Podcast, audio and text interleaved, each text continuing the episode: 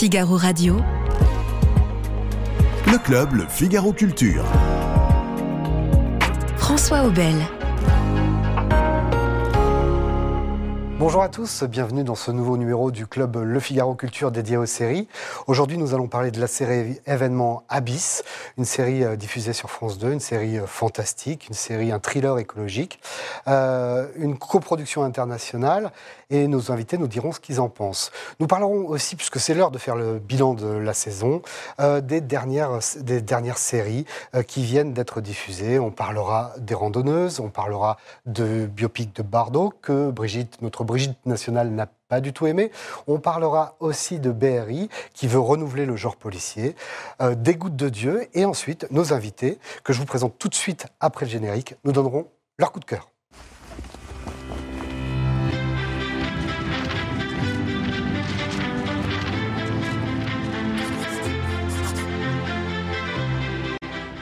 Bonjour Laurent Vallière. Bonjour. Les, les auditeurs de Radio France vous connaissent bien. Vous êtes euh, animateur d'une émission dédiée à la comédie musicale 42e rue sur France Musique, tous les dimanches à 13h. Et puis l'autre casquette, spécialiste des séries, vous chroniquez les séries dans l'Empire des séries sur France Info le week-end. Et on vous écoute. Merci d'avoir accepté notre invitation. Mais merci pour votre invitation. Bah, pour débattre avec vous, euh, à ma gauche, Constance Jamais, Bonjour. Hein, membre euh, éminent du pôle écran, euh, qui, chaque semaine publie une newsletter et une mine d'informations sur les séries qui s'appelle Fin de série, F-A-I-M, Fin de série, que vous pouvez lire tous les vendredis, c'est ça? Plutôt tous les dimanches lundis. Ah, voilà, c'est souvent il y a eu un petit- un voilà, petit décalage. glissement. Il y a un petit, un petit glissement. Et puis, pour euh, débattre avec nous de toutes ces séries, Julia Baudin, qui elle aussi fait partie du pôle écran, et qui vient de consacrer une grande enquête, une très bonne enquête, sur, euh, sur le, le fantastique qui refait surface dans la fiction, et dans la fiction française. Bon, c'est vraiment l'événement de, cette, de, de cette, ce, ce mois de juin, la série Abyss. Euh, c'est, je le disais, une coproduction internationale. Je crois qu'il y a la Suède, la France, l'Espagne, euh, le Japon L'Allemagne. et l'Allemagne. Et l'Italie, Ouais. ouais. Une, grosse, une espèce grosse de- machine. Ouais. Euh, une grosse machine euh, réalisée, en tout cas imaginée par le créateur, le producteur exécutif de Game of Thrones. Il, a- il- il venait de passer 9 ans sur Game of Thrones et derrière, il enchaîne avec cette grosse super production euh, qui, qui est donc diffusée sur France 2. On ne s'attendait pas à ce que cette euh, série soit diffusée sur France 2. Et puis, donc, c'est une série euh, écologique, écologiste, où le monde marin se révolte. Apparemment, ce n'est pas une série pour euh, les éco-anxieux. Euh, Julia Baudin, euh, dites-moi pourquoi elle vous a autant plu cette série, pourquoi elle, elle- qu'est-ce qu'elle évoque euh, déjà, de quoi parle-t-elle?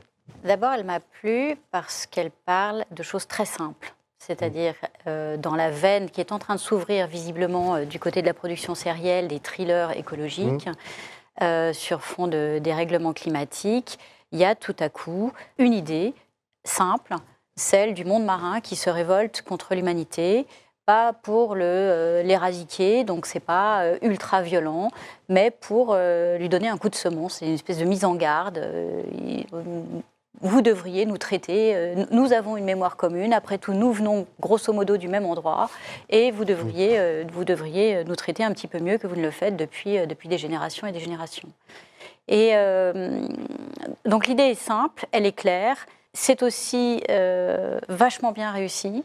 Et ça, euh, vous disiez tout à l'heure qu'on ne s'attendait pas à ce que ce soit sur France 2, on ne s'attendait juste pas à ce que ça arrive en France. Euh, Franck Dogler y est pour quelque chose évidemment, mais pas que. Je pense qu'il y a un travail colossal qui est fait euh, de toutes parts via la conjonction de ces, des, différents, des différents producteurs-distributeurs qui forment ce club qui s'appelle l'Alliance. Oui. Et euh, dont on avait déjà vu plusieurs choses. hein. Il y avait déjà eu l'adaptation de Jules Verne, il y avait eu le Germinal, il y a eu d'autres choses qui n'étaient pas aussi bien réussies. C'est ça, ça n'avait Euh, pas donné cette pas- alliance pour pour le moment, avait pas quand même, euh, avoir, quand même vraiment été. C'était un très peu, c'était un peu mi-figue, mi-raisin. C'était lancé en grande pompe à chaque fois. Ça faisait beaucoup de bruit. Et puis, ça, ça retombait un peu comme un soufflet. Et là, vraiment, on a une vraie, vraie série, je trouve, une vraie coprode internationale qui tient le coup, qui est haletante du début jusqu'à la fin, qui est bien jouée, qui est, qui est, qui est, qui est ciselée, qui est émouvante. Qui est, euh, Et puis, je finis, pardon. Mmh. Non, bien sûr, bien sûr. C'est aussi un hommage, moi je trouve magnifique, à tous ces films de science-fiction qu'on a vus dans les années 80, nous tous qui sommes Quadra, Quinca, Abyss, euh, donc, dont. Abyss, euh, un peu d'Alien, un peu de Dents de la Mer, mais sans en profiter trop. C'est pas trop Euh, référencé. c'est pas trop référencé, c'est savamment fait. Enfin, moi, je, je suis conquise. Vous êtes d'accord Laurent, dans votre chronique sur France Info, j'ai noté que vous disiez que c'était une série gracieuse. Quand on voit les images, on n'a Mm. pas totalement l'impression que c'est gracieux. Ah, mais elle est incroyablement gracieuse. Euh, moi, je suis même absolument bluffé sur, du fait que, en fait, ça me fait penser à- au, au- au succès qu'a eu M6 en diffusant Tchernobyl, la série, vous savez, américaine, très réaliste et très angoissante sur euh, l'événement qui s'est passé dans la centrale nucléaire en 86.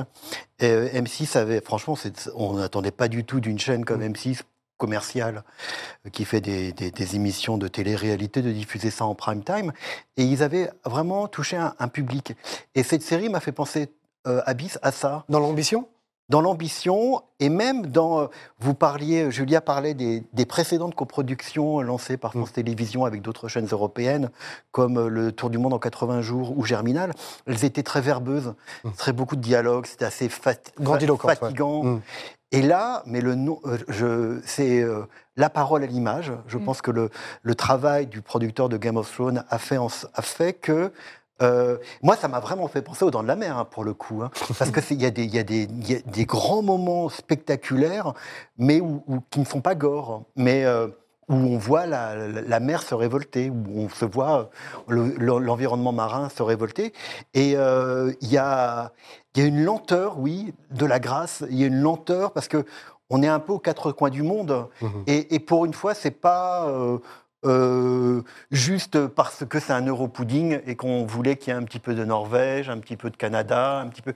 Non, tout est justifié. Donc vous avez un institut océanographique euh, à Vancouver où vous avez un chercheur qui est génial parce qu'en fait, le- les dialogues de ce chercheur, euh, il, il passe son temps à écouter le son des baleines et il, il, euh, on apprend avec lui. En fait, c'est- bizarrement une série aussi un peu pédagogique. D'ailleurs, ils sont très documentés sur cette partie. Ils sont très documentés Ouais. sur, la- sur Mm. cette partie, mais sur, sur toutes les parties euh, du monde sous-marin. Mhm. Et donc, on le suit, il, dit, il explique pourquoi euh, il y a la migration des baleines, pourquoi là c'est en retard.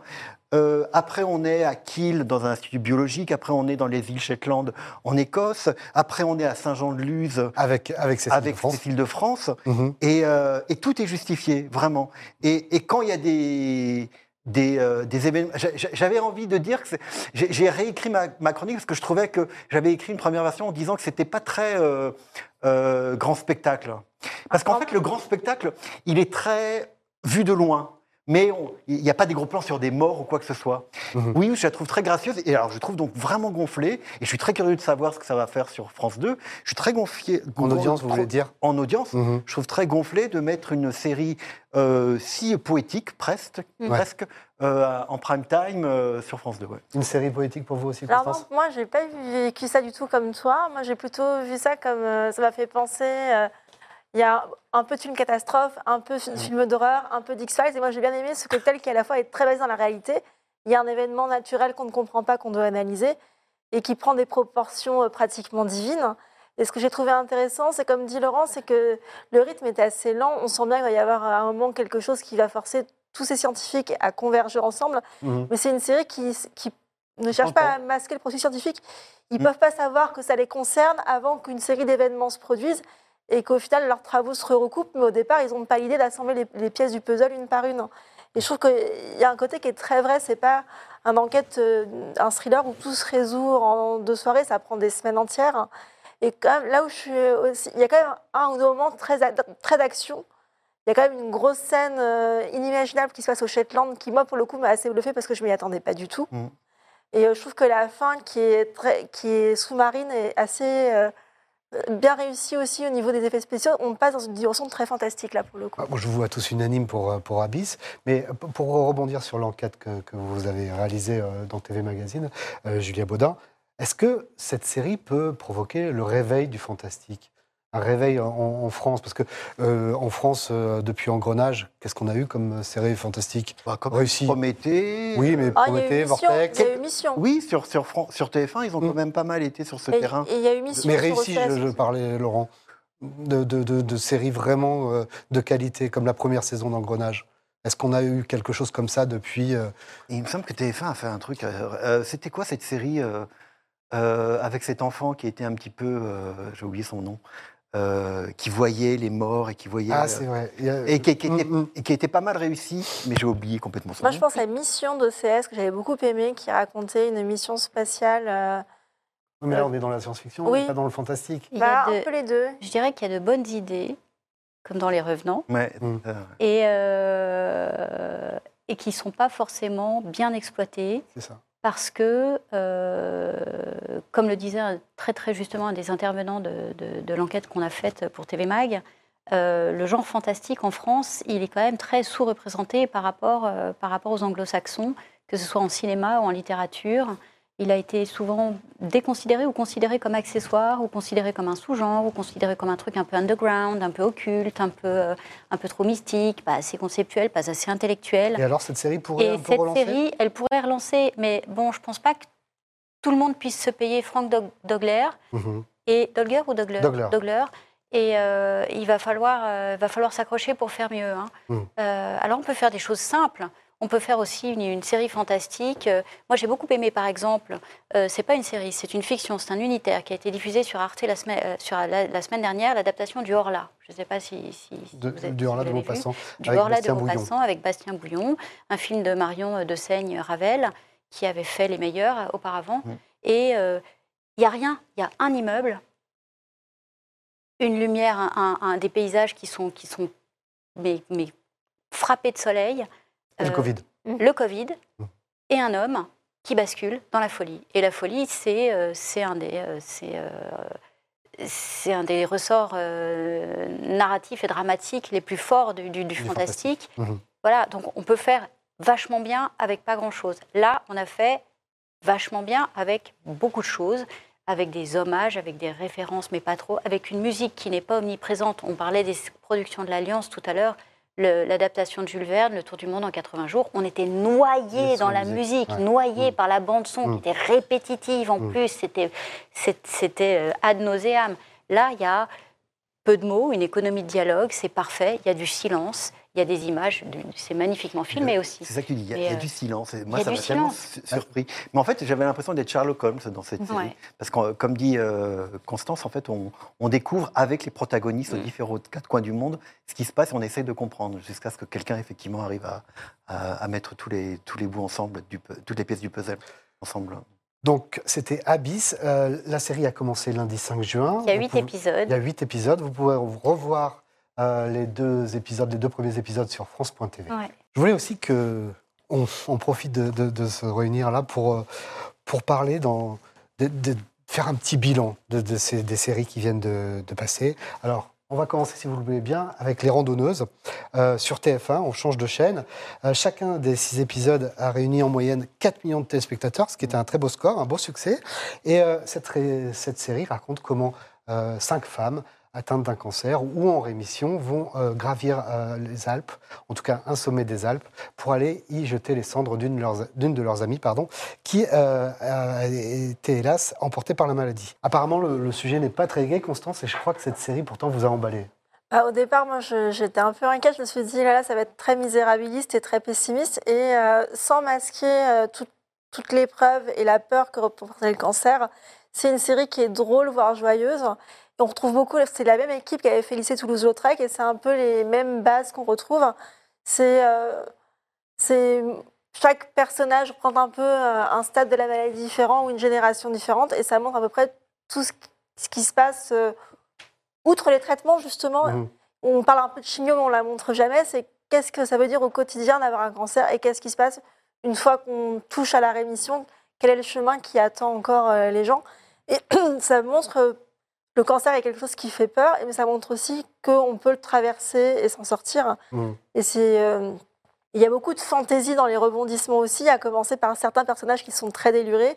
Et du coup, même si le sujet est très sérieux, il y a toujours un peu un éclat de lumière ou un éclat de rire qui vient pour permettre au spectateur de rester sans trop être tétanisé. C'est le cas notamment de, de Clémentine Sélarié dans, dans- dans- dans- dans la série, qui a reçu d'ailleurs le, le prix euh, à Série Mania, le prix de la meilleure actrice. C'est justifié selon vous? Ah oui, mais en fait, c'est un, c'est vraiment gonflé. De, alors, on, parlait de, de c'est gonflé de faire en prime time une série sur six filles qui ont le cancer. Mhm. C'est Camille Chamou qui m'a dit c'est très rare de faire des choses euh, qui ont un sens dans notre métier. Et j'ai trouvé ça très juste. C'est-à-dire qu'en fait, c'est vrai que euh, bah, les femmes qui, ont des- qui vont dans des chimiothérapies et qui sont atteintes par cette maladie, euh, on a une image, euh, ou on n'a pas d'image d'ailleurs, euh, Mm. dans, dans- dans les séries. justement, je ou trouve à la qu'on télévision. raconte pas grand-chose. Dans les séries, on te montre le diagnostic, le traitement, mais on ne te montre jamais la vie quotidienne à la Oui, maison après. voilà.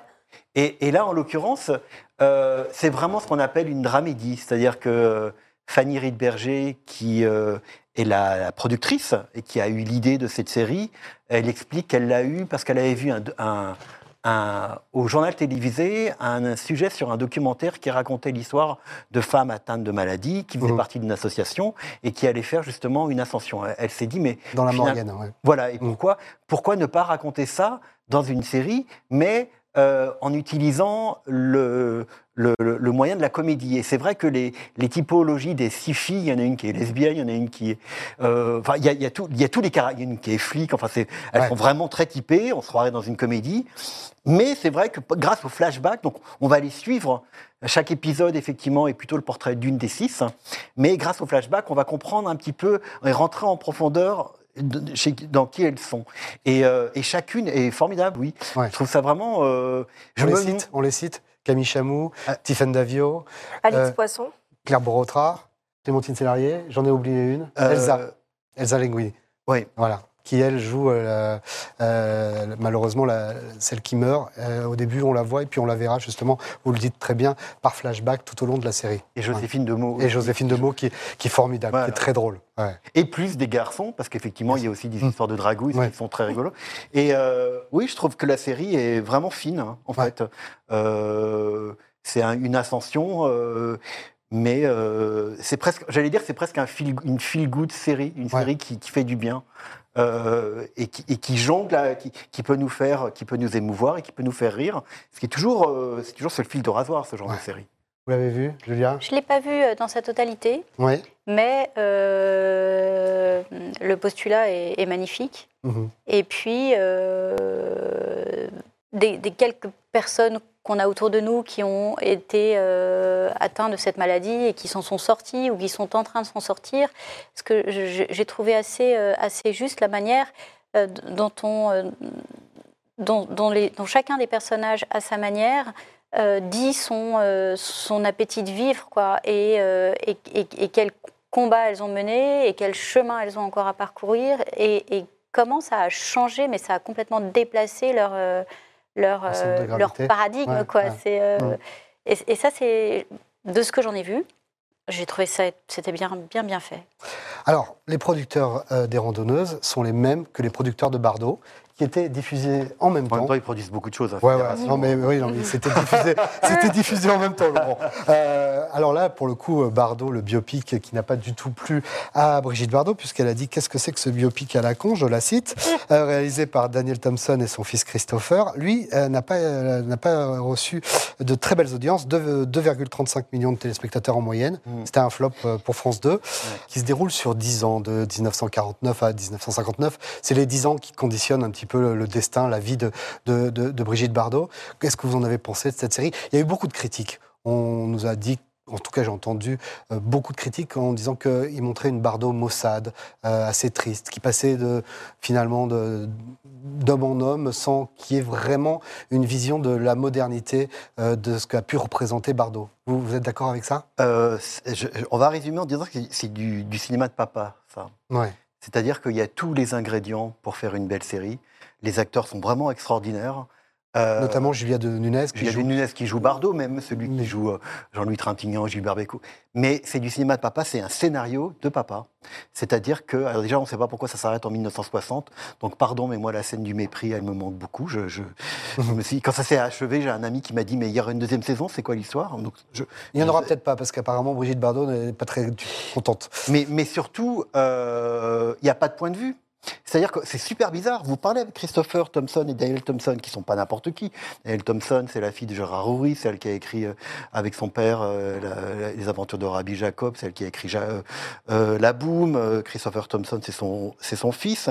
Et, euh, et vous parlez à Christopher Thompson, il vous raconte Brigitte Bardot, c'était l'Elvis Presley de France. C'est-à-dire que son sex appeal a fait tout déclencher avant mai 68. Et vous regardez la série, mais c'est plat, c'est incroyablement plat. Euh, en fait, euh, malheureusement, ils n'ont pas. Je, je pense qu'aujourd'hui, on est arrivé à un niveau de script où les gens ne s'intéressent plus à euh, simplement raconter de façon li- linéairement. Linéaire, ouais. Euh, elle, euh, elle, elle couche avec Roger Vadim, euh, elle couche avec Jean-Louis Trintignant, elle couche avec Gilbert Bécaud, Avec Sacha Distel. Enfin bref, et et- et, euh, il n'y a pas de point de vue en fait. C'est, Mm. c'est, euh, il manque, il manque l'allumette, il manque l'étincelle. Alors c'est très bizarre parce qu'en plus ils nous font un faux départ avec cette scène euh, de Et Dieu créa la femme où on voit Juliane Nunez dans la première seconde du, du, de- de- de- du premier épisode de la série en train de danser sur la table et on se dit ouais ils vont ils vont Ouais, ça va être ils vont peu- enflammer. euh, Mm, peu et en fait, ouais. c'est- pas du tout enflammé parce que ils ne savent pas comment raconter. Ou alors, ils savent trop ce qu'ils ont envie de raconter, et ça, c'est ça qui était intéressant. Mais ce qui m'a gêné, c'est qu'ils passent leur temps, en fait, les auteurs, à expliquer pourquoi, finalement, Brigitte Bardot s'est retirée du monde et n'aime plus que les animaux, parce qu'elle s'est fait avoir de tout le monde. Mhm. Mais donc on a presque l'impression, c'est pour ça que je ne vois pas pourquoi Brigitte Bardot serait pas contente de la série, parce que c'est un truc, ils n'ont pas osé lui faire mal à Brigitte Bardot. C'est une ode à Brigitte Bardot cette série. Vous êtes d'accord? Alors moi, je, nuance- je un peu le propos euh, de Laurent. Vous, vous l'aviez défendu quand Alors même. oui, la moi, série. je, moi je, je trouve que la série, euh, effectivement, elle, elle commence très fort et à un moment, elle s'essouffle parce qu'il y a une valse répétitive des prétendants de Brigitte Bardot. Mhm. Elle tombe sur quelqu'un, elle quitte le précédent, elle va avec lui, il part en Algérie, elle en trouve un autre. Et ça la rend pas très gaie. Mais ce que je trouve, ce que la série fait quand même en filigrane de Brigitte Bardot, et moi, c'est ce qui m'a intéressée, c'est qu'elle raconte cette France bourgeoise de l'après-guerre que Brigitte Bardot va dynamiter avec sa féminité, sa sensualité, sa rébellion. Et la série n'est jamais aussi bonne que quand, à travers Brigitte, elle raconte la France. La France des années 40, puis après, euh, ce que pèse la guerre d'Algérie sur la jeunesse d'alors. Et quand la série fait ça, et quand elle laisse Brigitte Bardot être Brigitte, je trouve- qu'elle trouve son pied. Après, quand la série se morfond un peu dans les amours de Brigitte Bardot, Oui, elle- perd- C'est qu'il le trois quarts de la série quand même. voilà. Mais le problème, c'est ça, on en avait parlé, c'est que euh, y a une espèce de répétition dont la série a du mal à se sortir jusqu'à l'arrivée de Clouseau à l'écran. Ouais. Mais il y a un C'est moment. ça qui donne un, oui. un moment joué par Louis Do de Langsin, Oui. Jean-Henri Clouzot, qui est joué par Louis Do, et qui lui donne un petit peu un réveil un peu la série. Voilà. Mais ce que je trouve, euh, je trouve que cette série, pour la production française, ça se rassemble le plus à ce qu'on aurait pu faire dans The Crown francophone. C'est-à-dire raconter un Bah, pays à travers quelqu'un. Oui, mais c'est raté à ce niveau-là. Vous êtes d'accord, Julien? Pas moi, si j'ai- raté que ça. Bah, si, puisque finalement, si, parce que The Crown, pardon, hein, Non, juste-. The Crown, ce qui est vraiment intéressant, c'est qu'en fait, on prend l'histoire de la reine d'Angleterre à, travers di- différents angles. Et chaque épisode raconte un truc différent. Quand c'est réussi, c'est très réussi. La cinquième saison de The Crown est un ratage complet. Et là, et là, c'est rien. Effectivement, on aurait. Ce qui est le plus réussi dans cette série, c'est la reconstitution. Moi, de voir Laurent Stocker qui joue Pierre Lazareff, le, directeur de François, qui est le mari de la femme, de, la directrice de Elle, qui a mis la première Bardot en une, et qui, malgré tout, ce Pierre Lazareff embauche un paparazzi pour essayer de faire tout du, des ventes avec François, avec Brigitte Bardot. C'est génial. Simplement, l'histoire ne tient pas la route, quoi. Enfin, le, le scénario, je veux dire, pas l'histoire. Julien Je rejoins mes deux camarades avec Ah, vous une vous mouillez question. pas, quoi. Non, je me mouille pas. Avec une question toutefois. Qui s'intéresse encore à Brigitte Ah oui, Bardot Ça, c'est ça la vraie Ça, question C'était aussi. ça. hein. Est-ce que ça intéresse Est-ce que quelqu'un quel, sait qui quel- est euh, quel public Oui, tout à fait. de France 2 Le public qui regarde la télé, à normalement. 21h Le public qui regarde la télé. s'intéresse encore à Brigitte Bardot, Non, c'est une bonne qui, question. franchement, depuis, allez, 30 ans, Oui, mais c'est pour ça que c'est pour ça que les, je pense, ils auraient pu intéresser les gens en montrant dès le départ qu'elle avait dynamité la France avant mai 68. Et, et, et mais là, ils nous font un truc euh, auto- euh, biographique. Donc on va voir Jean-Jean Clouseau, mais qui sait aujourd'hui qui est Jean-Jean Clouseau? J'exagère évidemment. Mais... Mhm. Et donc, il nous faut un truc. Moi, en tant que cinéphile, j'ai adoré voir Roger Vadine jeune, machin. Joué mais, par un, un très bon Victor mais euh, Belmondo. Il est, mais il est Victor. Belmondo- mais tous les acteurs sont vraiment très bons. Oui, C'est ce qui sauve la série, hein, les acteurs. C'est sûr, mais, C'est ce qui la mais quand effectivement, elle a plus d'énergie. pour ceux qui connaissent pas Bardot, mais qu'est-ce que ça peut intéresser, vu comment c'est raconté? Alors, bah, moi, je, suis- moi, je pensais que c'était plutôt une série qui s'adressait aux gens qui connaissaient pas Bardot, parce que quand j'ai essayé d'accrocher mes parents qui avaient l'âge de bien connaître Bardot, ils m'ont dit on a connu la vraie, on n'a pas besoin de voir la série. Mais c'est ça. Ouais, vous êtes d'accord? Mais ouais, ouais. Bon, alors, je pense que Après, si vous voulez après, quand même... on ne pouvait pas s'attendre à un mauvais produit parce que Christopher Thompson, c'est quand même un, un- un réalisateur et le casting, euh, il, est, il est formidable. Moi, j'adore. euh, On voit, on je voit enfin la madrague. Quand je vois. Lanzin, je suis toujours contente parce qu'en général, il incarne des salopards et, euh, et ça lui va tellement bien. Enfin, et euh, Christopher Thompson, qui est en train d'adapter d'ailleurs Les Fortunes de qui est en France, train d'adapter Fortune de France. Oui, mais là, ça va être une très très grosse saga pour le coup. ouais, qui euh, tourne en Dordogne. qui C'est tourne en Dordogne. Ça, ce sera pour, Pour le service public. le France 2 service public Qui va aussi, écrire France alors 2. Ça sera bien écrit. Pardon qui va, écrire, qui va réécrire Robert Merle, vous voulez dire Bah oui. Ouais, Je sais pas, qui va écrire Non, mais ceci dit, enfin, je trouve que Bardot vaut quand même il avait, le coup il pour avait, découvrir il avait cette acheté les génération droits, d'acteurs il aussi. avait acheté les droits d'adaptation il y a très très longtemps déjà. Ouais, très bien. Donc on ne sait pas s'il y aura une suite à Bardot, mais C'était le- le plan initial. hein, oui, c'était le plan initial, mais apparemment Brigitte Bardot a dit que même si on l'a payé très cher, elle ne donnerait pas son accord pour une euh, deuxième saison. Et on espère qu'il y aura une deuxième saison, une suite en tout cas, à BRI sur Canal+. Euh, cette série en huit épisodes qui suit le quotidien de la brigade de, recherche et d'intervention de Versailles, euh, l'anti-gang, on appelait ça l'anti-gang avant. Euh, elle avait pour ambition de renouveler le genre policier après le succès d'Engrenage. BRI, la série qui a réussi le meilleur lancement euh, de Canal+, sur Canal+, depuis 4 ans. Une série écrite par Jérémy Guest, qui est auteur de romans policiers, scénariste, réalisateur, Mm. et donc qui voulait apporter un nouveau souffle à, à la série policière. Est-ce que c'est réussi? Il voulait, il le dit lui-même, il voulait à la fois essayer d'apporter un nouveau souffle à la série policière tout en en respectant minutieusement les codes et la tradition. Donc c'est une espèce de double travail et euh, qu'il a, je trouve, bien mené, euh, en ce sens que au début on se dit oh là là, oh là là, euh, c'est un peu brouillon, qu'est-ce que ça raconte, ça part dans tous les sens, euh, c'est saccadé, euh, c'est une série pour les Oui, jeunes, en ça va pas plaire aux avec, gens. Dans le quotidien de la BRI. Exactement. Et puis, très vite, on découvre que c'est quand même beaucoup plus sérieux que ça, beaucoup plus écrit, beaucoup plus réfléchi, beaucoup plus quasi documentaire par moments, sans l'être non plus. Et, euh, et ça prend très très bien, à part, à part, mais À je part vous laisse Vincent le Elbaz. dire. À part Vincent Elbaz, qui lui a Elbaz, voulu qui est- euh, incarner un gitan et qui, Qui est- malheureusement et qui n'y arrive pas. Quoi. studio, ouais. Il a- Mais bon, a à part Vincent Elbaz, je pense il a beau faire, il n'y arrive pas. Mais, mais, euh, mais, mais, Ouais, c'est réussi. mais c'est réussi, ouais. Dans, dans votre chronique sur France Info, parce que vous en avez parlé aussi sur France Info, vous notiez la modernité de la réalisation et le côté contemporain, euh, à la fois euh, du casting, euh, la diversité du casting, qui apportait justement quelque chose à cette série. D'ailleurs, c'est la première euh, série où on, on en voit très rarement euh, des acteurs comme, euh, enfin des personnages comme ce social traître, ce jeune qui est à la fois flic et qui vit en cité, mais qui a honte de dire Ouais. qu'il est, qu'il est, euh, qu'il est euh, policier. Est-ce que, est-ce que cette, cette modernité-là vous a, vous a marqué? Bah oui, c'est enfin une série euh, policière d'aujourd'hui euh, Ouais. qui se passe beaucoup dans les cités. euh, rien que les dialogues, en fait, me, me plaisent, en fait. Euh, ils parlent euh, normalement. euh, c'est- presque des têtes brûlées, en fait, Ouais. tous, ces, tous ces flics. Ils le font parce qu'ils aiment, ou je, je ne sais pas pourquoi ils, sont engagés dans, dans, dans ce sacerdoce. Mais je trouve que c'est réussi. C'est filmé souvent caméra à l'épaule, c'est euh, hyper rythmé.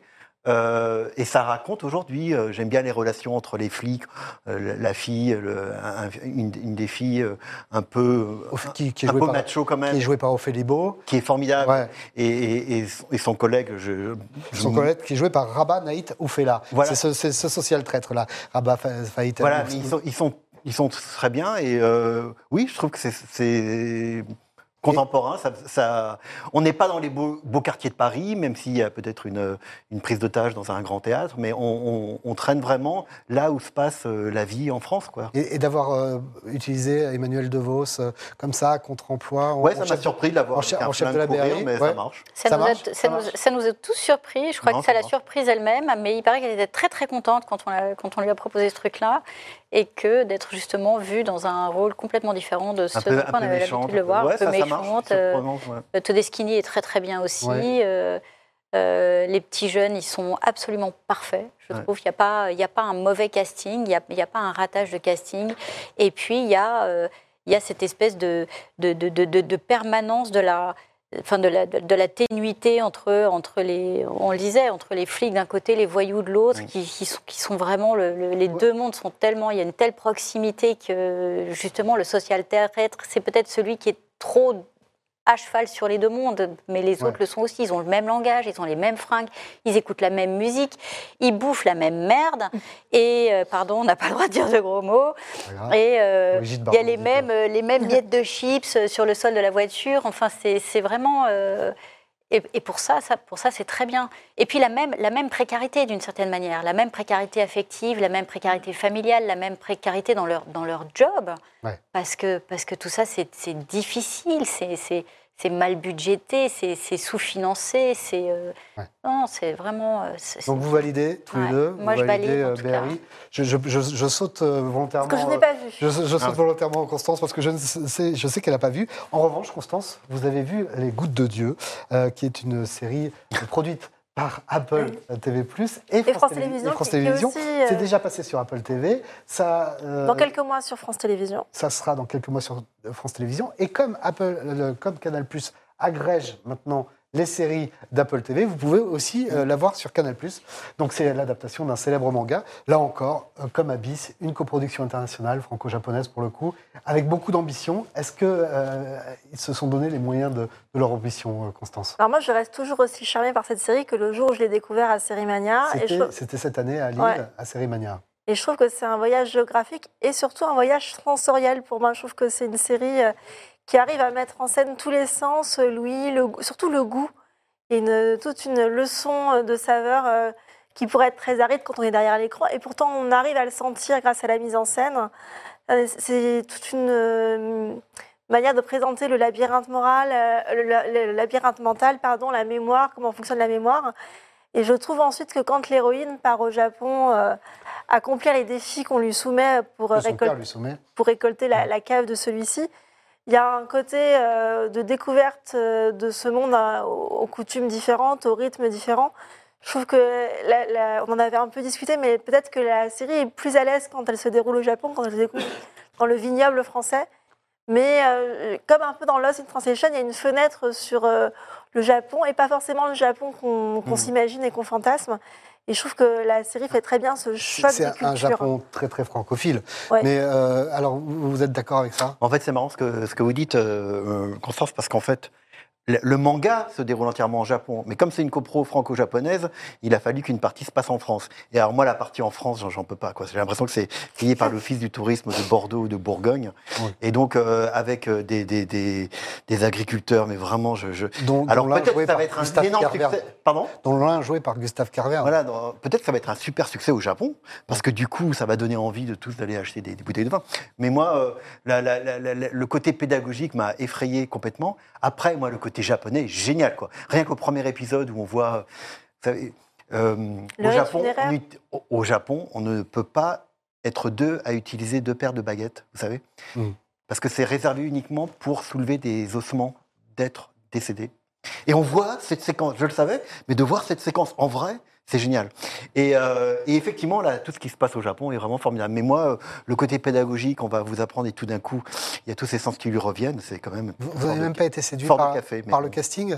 Ah, lui, il est extraordinaire. Hmm. Elle, je- pardon, mais alors les noms des acteurs, là, c'est C'est terrible. Fleur Giffrier Voilà. pour l'héroïne. Elle, non, je n'ai pas été. Ouais, euh, voilà. Fleur Geffrier. Ouais. Et lui, c'est une star, euh, et c'est c'est une une star, star de la, J-pop. Ouais, de- De- de- ouais, de- c'est une, star au Japon. Un Mais euh, Fleur Geffrier, justement, elle apporte pas un nouveau souffle parce que c'est un visage assez peu connu euh, Oui, oui. dans la série française. Bah, disons que euh, moi, c'est un peu comme Juliette Nunez dans Bardo. C'était un peu la révélation féminine de cette année. C'est une actrice qu'on a peut-être entreaperçue dans des seconds rôles, euh, Ouais. Ouais. dans des feuilletons policiers. Mais je trouve que pour quelqu'un qui n'a pas eu beaucoup devant la caméra, elle en commande beaucoup quand même. Parce, Parce que, justement, porte tout, là. elle euh, elle se décompose pas vis-à-vis euh, de son alter ego nippon.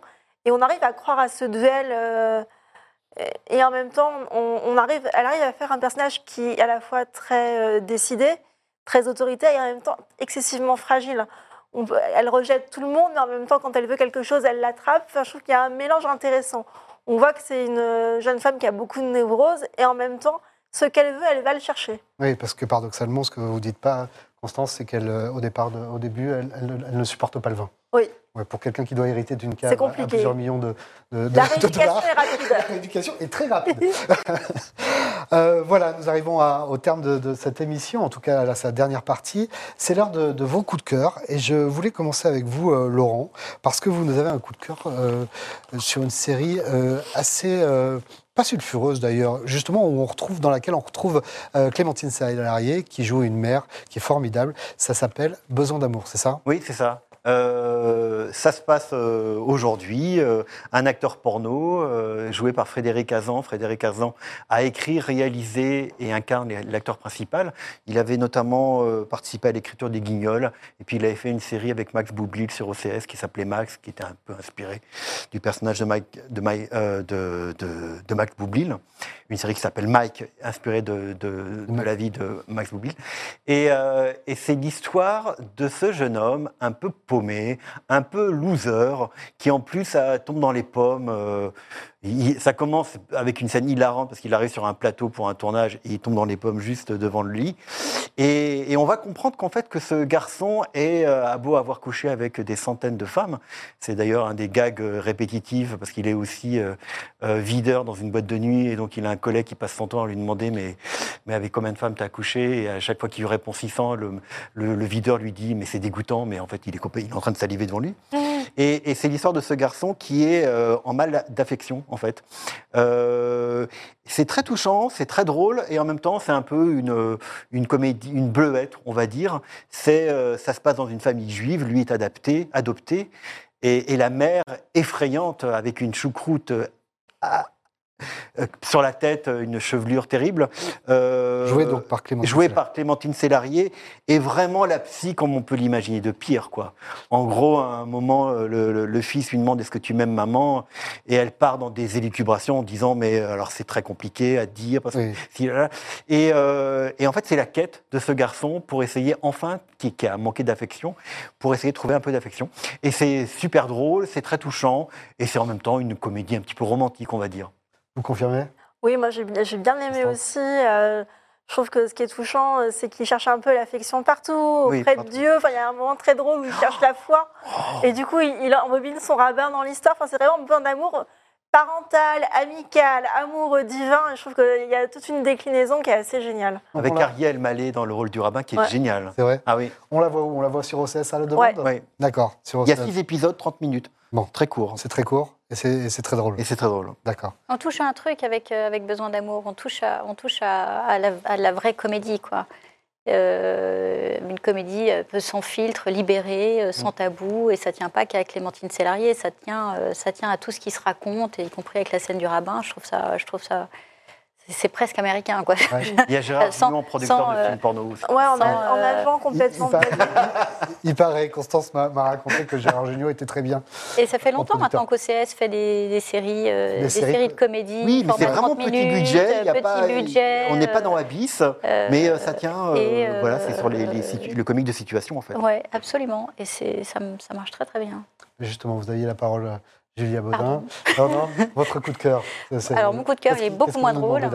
Ah, il est beaucoup moins drôle, il est beaucoup moins léger, il est beaucoup moins romanesque. hein. Il s'agit d'une série qui est euh, diffusée sur Apple TV Plus et qui s'appelle Silo. C'est euh, c'est la première série américaine dont on parle euh, ce soir.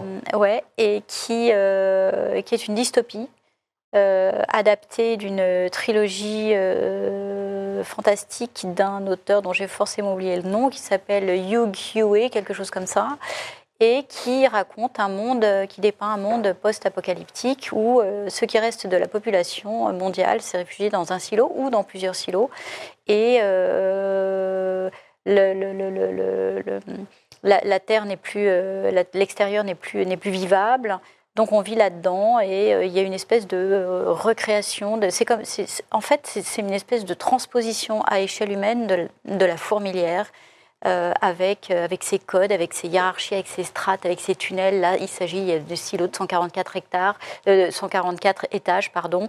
tout ça se rejoint par des escaliers, une espèce de labyrinthe extraordinaire, des décors extraordinaires, une histoire qui démarre très très très bien, qui s'essouffle peut-être un tout petit peu au fil des épisodes, mais qui, qui, qui est une, vraie dystopie, un, un, vrai récit fantastique sur, sur ce qui pourrait advenir de, de, notre pauvre espèce euh, si... Euh, et, qui n'est pas euh, trop oppressante si, c'est vrai, ce que j'ai vu, c'est très oppressant parce que les, décors sont vraiment à taille réelle. On a l'impression, quand on voit les acteurs qui montent et qui descendent pendant des épisodes entiers, il y, a un côté très claustrophobant. Ce qui est étonnant, c'est qu'ils cultivent du bétail et l'agriculture sans lumière, uniquement avec leur générateur.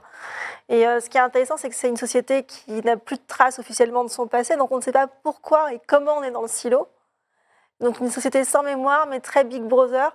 Il y a un côté vraiment euh, huis clos code minute qui, moi, m'a beaucoup papé, ainsi que tout le rituel où dès que quelqu'un est un peu dissident dans ce monde, on l'envoie nettoyer l'écran euh, à la surface et idéalement ce pauvre euh, exilé tombe comme une mouche. Mm. Oui, c'est signé son arrêt de mort. Et on le, voit, et on le voit mourir de l'intérieur. Donc euh, c'est très oppressant. Le huis clos, il est très bien fait. Mais tout à l'heure, vous disiez pour Abyss que la série prenait son temps. J'ai l'impression, pour avoir regardé les premiers épisodes de Silo, que là aussi, on prend son temps et peut-être un peu trop. Ah oui, ça c'est clair. Le, hein premier, le, premier, épisode avait été présenté en, à Cannes Série. Donc il faut imaginer Cannes Série, c'est la même salle lumière que le Festival que de le Festival de Cannes, la grande salle. Et euh, c'était incroyable ce premier épisode. C'était du, on dit en 4K, en haute définition.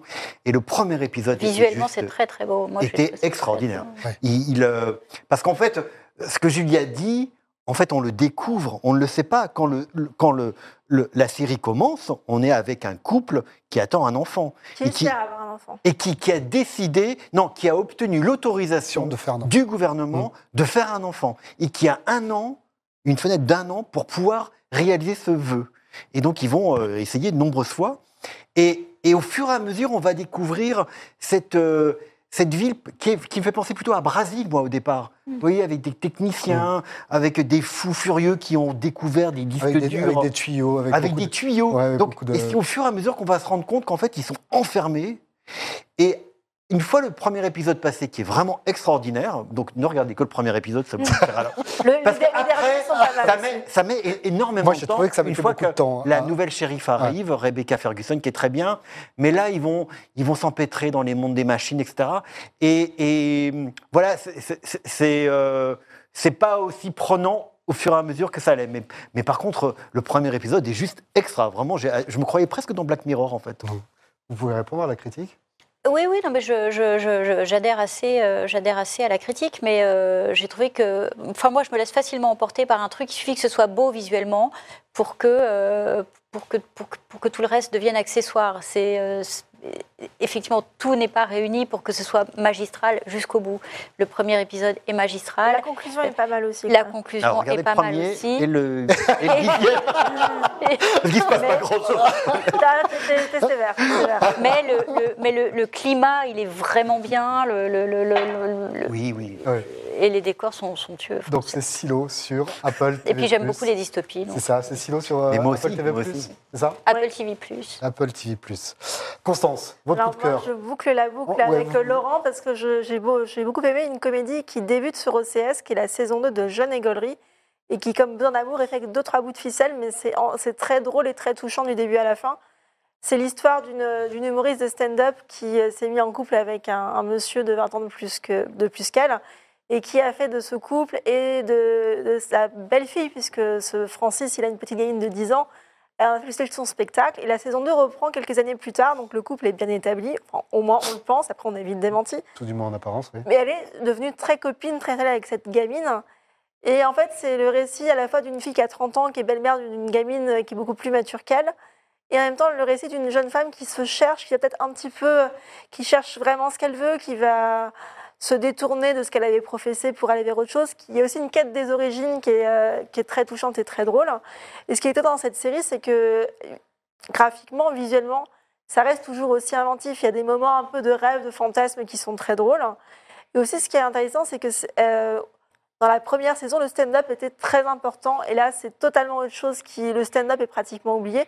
Et c'est une série qui revient, qui reste un beau portrait de trentenaire d'aujourd'hui, mais qui se réinvente complètement et qui peut-être euh, montre une héroïne un peu comme Julie en 12 chapitres, ce film qui avait beaucoup plu à Cannes Mhm. sur une jeune femme qui refusait un peu le couple à la maternité. Et là, c'est un peu le pendant euh, euh, parisien en plus drôle. Mais il y a quelque chose de très vrai dans les atermoiements, dans ce qui peut rendre une jeune femme peut-être moins sympathique que ce que la fiction nous montre. Vous êtes d'accord? Alors, j'ai pas vu la saison 2, j'avais adoré la saison 1, qui était Ironie du sort. Euh, L'autre série sur les stand-up avec Drôle, ce qui est très agréable de Mm. voir, c'est que Drôle n'a pas de saison 2 sur Netflix, mais que Jeune et Gaulerie Oui. a une Ah, saison 2 sur OCS. Et c'est déjà très- c'était déjà très bien écrit. Et ça racontait bien, effectivement, euh, le parcours de cette jeune fille qui tombe amoureux d'un Jonathan Lambert, qui est effectivement bien plus âgé. Et beaucoup plus fleur bleu qu'elle. Et beaucoup plus, pardon? Ah oui? Fleur bleue. Ah, Fleur Bleu D'accord. Et, et voilà, donc bah, ça me donne envie de voir la suite, parce qu'effectivement, qu'est-ce qu'il pouvait raconter sur les stand-up après Je me posais la question. Alors, il raconte plus, mais il raconte ce qui se passe après le happy end. Et c'est pas forcément le happy end, ils vécurent heureux et eurent beaucoup d'enfants. L'actrice qui porte cette série, c'est un Agnès Hurstel, peu- Ouais. alors euh, qui est aussi, qu'on a aussi vu récemment dans euh, Salade grecque, où elle jouait la nouvelle campagne de Romain Duris. Elle était aussi scénariste de Salade grecque. Elle était aussi scénariste. Et de- elle raconte un peu aussi son parcours à elle à travers ce personnage. Mais elle a plein de bonnes idées, elle se, enfin, c'est assez génial. C'est une, une, Mrs. Maisel à, à la française ou pas? Alors la première saison, on aurait pu à la rigueur Mm. dire ça, mais la seconde, ça n'a plus rien à voir. Non, puis surtout, ça se passe aujourd'hui. Miss Maisel, c'était dans les années. euh, Oui, oui, non, non, mais 50, par rapport au stand-up. Ouais, tout à fait. par rapport le au côté, est-ce qu'une femme peut réussir dans le stand-up? Ouais. Mais c'est plus du tout le- la question de la saison 2. La saison 2, c'est vraiment qu'est-ce que veut Prune, où elle veut aller, et est-ce qu'elle peut avoir professé un idéal de vie et dix ans plus tard dire le contraire? Et un peu comme dans Besoin d'amour, il y a une parenthèse sur ses origines juives qui est, assez, qui est touchante et Qui qui, est est, très drôle à la fois. Ouais. Bon, alors si je récapitule, on, on voit Abyss. Oui. Ouais. Oui. On rattrape les randonneuses sur TF1, sur Oui. MyTF1. Oui. Est-ce Qu'est-ce qu'on fait avec Bardot Oh, on regarde pour découvrir quand même les jeunes acteurs. D'accord. BRI, on y va? On y va. On y va sans faute. Ouais. Et On y va à condition d'aimer les, les séries policières. C'est pour ça que moi, je suis même- pas allée. euh, Les Gouttes de Dieu, donc. Écoutez, euh, Ouais. Oh, Je sais oui, pas quoi dire. Pour aller voyager Pour aller voyager, pour aller se promener dans les et pour se faire une éducation dans le vin. Et donc, pour rire, on va, on va regarder sur besoin OCS d'amour. hein. Besoin d'amour. Et jeune et gaulerie. Jeune rigolerie. Et pour avoir un petit peu peur et avoir une vision euh, post-apocalyptique, vous êtes très euh, post-apocalyptique entre, Ah, moi, entre Abyss et. et- Non, non, mais j'ai une, une vraie passion pour le. Vous avez un vrai tropisme pour sur la- pour la science-fiction. Je, je séchais l'école pour aller voir le, pour aller au festival d'Avoria quand j'avais 15 ans. donc, euh, Ben, merci à, à tous les trois euh, d'avoir participé à, cette émission. Euh, la semaine prochaine, vous retrouvez euh, Jean-Christophe Buisson pour une émission dé- dédiée à la musique classique et à l'art lyrique. Je vous remercie, je vous dis à très bientôt.